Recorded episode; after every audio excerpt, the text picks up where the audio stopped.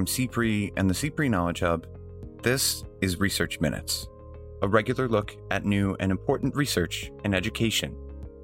Today, we look at the concept of evidence based interventions as states prepare to allocate billions in new funding in the wake of the COVID 19 pandemic. To me, one of the big challenges with evidence based policy is that the law is a blunt instrument. We can make people do things, but we can't make people do things well. We welcome the University of Pennsylvania's Jonathan Supovitz and Harvard University's Carrie Conaway. They discuss the evolution and impacts of evidence based requirements here in the U.S. So there's an increasingly refined definition from the top, but if you look at this from the local perspective, it's not necessarily playing out as things are designed. And some recommendations for states, districts, and other stakeholders planning for the immediate future and beyond. And to me, if districts could really capitalize on that way of spending their money, we're going to really make a big step forward both in terms of using the existing research evidence as well as learning from our own work and improving it over time. That's right now on Research Minutes.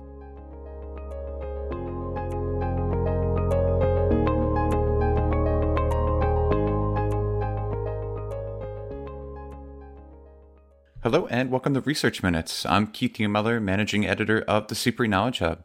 Today, we're happy to welcome Jonathan Supovitz, professor and executive director of the Consortium for Policy Research and Education, or CPRE, at the University of Pennsylvania Graduate School of Education. Welcome back to the podcast, John. Great to be here, Keith. We're also speaking with Carrie Conaway, senior lecturer at the Harvard Graduate School of Education and former chief strategy and research officer for the Massachusetts Department of Elementary and Secondary Education, where she led the agency's Office of Planning and Research. Thanks so much for joining us, Carrie. Thanks so much for including me. So, as we speak now in early May, states are preparing to apply for a share of more than $120 billion in education relief funding that was authorized under the American Rescue Plan. In addition to the cost of reopening schools and assessing the pandemic's impact on students, the funding is going to be going toward evidence based interventions to address student learning loss. And that requirement, that specific descriptor, evidence based is something that we've seen before in both the Every Student Succeeds Act and No Child Left Behind. Uh, but the term is not as concrete or even widely understood as many might believe. So, to start, I'd like to ask you both uh, what does evidence based mean as it applies to education and interventions? Well, Keith, the earliest form of this was what we saw in the No Child Left Behind Act, which used a slightly different phrase, scientifically based research. Um, it's famous for having been mentioned over 100 times in the law, and there were lots of places where using scientifically based research was required. But NCLB didn't define what that meant, and so it really didn't get a lot of traction in terms of impact on policy. And the Every Student Succeeds Act talks, again, lots throughout the uh, law about evidence based activities, strategies, or interventions. And for the first time, it actually was defined what that meant in federal law. There's four tiers of evidence based on the type of research design. Tier one, which is what they call strong evidence, is randomized controlled trials, so properly designed experiments run by researchers. Tier two or moderate evidence could be called quasi experimental. It's things like lotteries or matched comparison studies. Tier three, which is promising, is correlational studies with controls for selection bias, which is basically any other quantitative impact study. And then there's tier four, which is sort of an under evaluation category. And for tier four evidence, you have to demonstrate a rationale for whatever you're implementing and then couple that with ongoing efforts to examine its effects. And so this is a really significant moment in federal law because this has never before been defined and then further connected to when you may or must use evidence based activities. And just to add a little bit of color to what Carrie is talking about, so there's an increasingly refined definition from the top, but if you look at this from the local perspective, it's not necessarily playing out as, you know, as things are designed. So there there may be some lag between the notions of what good evidence-based practice might look like and how it's actually used in practice. And just as an example, Ed Week did a poll in 2019 with a representative sample of early grade teachers and asked them what reading programs they used in their classrooms. And of the most commonly used programs, relatively few of them were actually programs that, if you looked, had a research base underneath them. Yeah, and I think to add to that, part of the reason is that these provisions in the law really only have bite for the lowest performing schools and districts, where there's a requirement that they must implement evidence based interventions.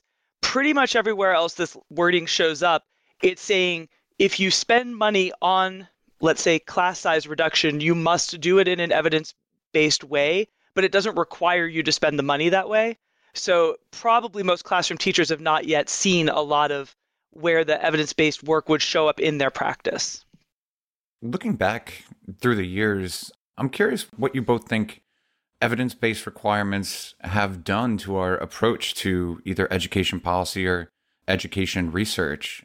Have they altered our approaches at all? And if so, what have we learned from those shifts? Well, let me start out by saying that it's interesting to note that this stipulation that states and districts, particularly low performing locales, use evidence based programs is really a supply driven strategy. The federal government is trying to inform and give a, a gold star essentially to the supply of programs and policies that have some evidence behind them. And this is notable, I think, both because this demand isn't coming from the local consumers who, as we just talked about, have a range of sophistication about how they view evidence based and also because the market is is really pretty confusing. In preparation for our conversation this afternoon, I spent a little time going through some of the websites of some really popular programs that I see um, being used ubiquitously around the country. And I don't want to mention any of these in detail, but if you look at their websites, their marketing and their presentations of their data are pretty compelling.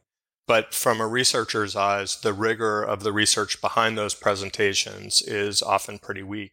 So this tells me that there's a gap between the sophistication of the consumers to actually discern what the market um, might claim to be evidence based and the demand by those who are providing resources.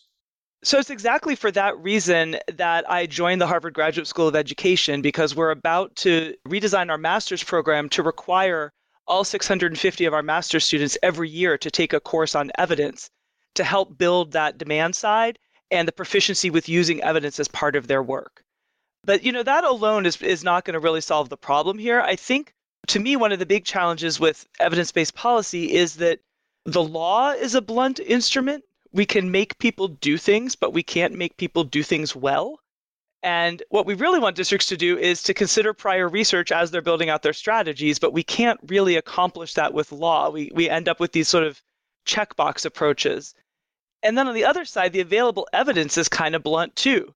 We have a lot more evidence, um, impact evidence than we used to have, thanks largely to the Institute for Education Sciences, but we're still thin in a lot of areas, and a lot of times it's not super relevant to practice the strongest evidence of impact comes from randomized control trials, but by definition, places that let you run a randomized control trial are a little unusual uh, and not necessarily representative of typical district contexts. And we really don't know enough about why things work. Even if we know whether it works, we don't know why. And that's so crucial for practitioners. So I think when we think of the demand and supply sides, we're coming closer together, but we're not there yet.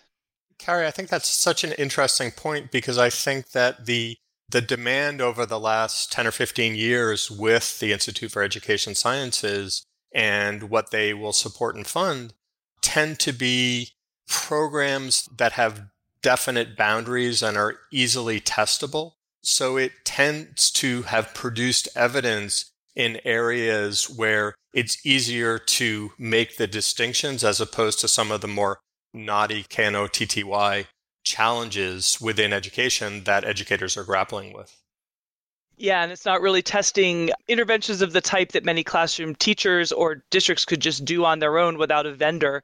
So we've sort of turned evidence based policy into vendor based policy, which isn't, I think, quite what we had in mind. So, as I mentioned at the top, states are going to be making a number of critical decisions in applying for and spending their American Rescue Plan funding. Uh, and requirements for evidence based interventions and policies are certainly not going to be going away anytime soon. So, given all you've seen and studied over the years, what recommendations would you offer to stakeholders who are planning for this tranche of funding and beyond? Well, let, let, me start off with this, and hopefully, Carrie can provide some of her experience with the Mass Department of Education. But I, I think that savvy districts are really going to combine this growing uh, knowledge base around um, the What Works Clearinghouse and the Best Evidence Encyclopedia and things like that, which provide information about sort of off the shelf kinds of, of programs and interventions.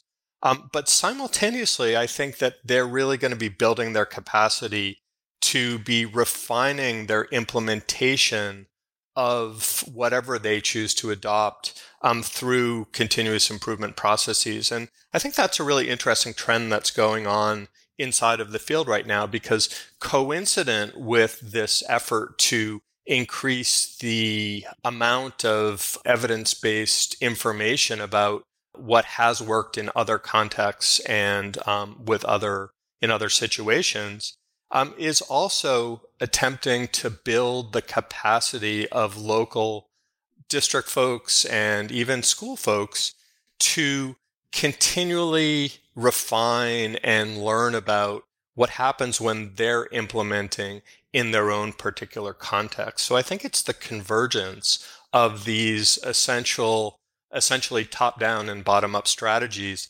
that over time I think will will increase the sophistication of consumers as there's more evidence being produced. I totally agree with you, John. And actually, the law explicitly allows for that. It uses the same evidence based definition as ESSA, and it applies to the part of the funding dedicated to lost learning time and summer enrichment programs. So at least 20% of district spending will be on evidence based interventions. But to me, the thing that's the coolest is that tier four counts as one of those interventions. Tier four, remember, is the one that's the under evaluation, try something reasonable and learn from it. And to me, if districts could really capitalize on that way of spending their money, we're going to really make a big step forward, both in terms of using the existing research evidence as well as learning from our own work and improving it over time. So, just to give an illustration of what this might look like, uh, let me tell you about something we did at the Massachusetts Department of Education. Uh, at this point, about 10 years ago, our state changed its law around schools and districts that were the lowest performing in the state are turnaround districts. And the state got a lot more power and ability to intervene in those districts, but there wasn't a lot of available research on what types of interventions might make the most sense. So, what we did instead was we made our best bet based on what we could tell from existing research and our own professional judgment, but we set ourselves up in a way that we could actually evaluate the impact and implementation of our programs over time. And so we were able to do both quantitative work comparing the turnaround schools to other similar schools that were not put in that status, as well as looking at the choices districts made about what types of strategies they implemented and what that actually looked like on the ground, what met, what like good implementation looked like versus just average. And in the end, we were able to demonstrate that our taken as a whole, our turnaround strategy was increasing student achievement in those districts by about 0.2 standard deviations a year, which is a pretty large impact as far as that kind of a state strategy. And that exact kind of process is exactly what districts could do under Tier 4. That's a great example. Carrie Conaway is a senior lecturer at the Harvard Graduate School of Education. And Jonathan Supovitz, once again, is professor and executive director of the Consortium for Policy Research in Education at the University of Pennsylvania Graduate School of Education. John and Carrie, thanks so much for joining us today. Thank you. Thank you. Thanks for listening to this week's Research Minutes presented by the CPRE Knowledge Hub. For more episodes or to subscribe to the series, you can find us at researchminutes.org. To share thoughts on today's episode or to suggest a future topic, you can follow us on Twitter at CPRE Hub. That's C P R E Hub.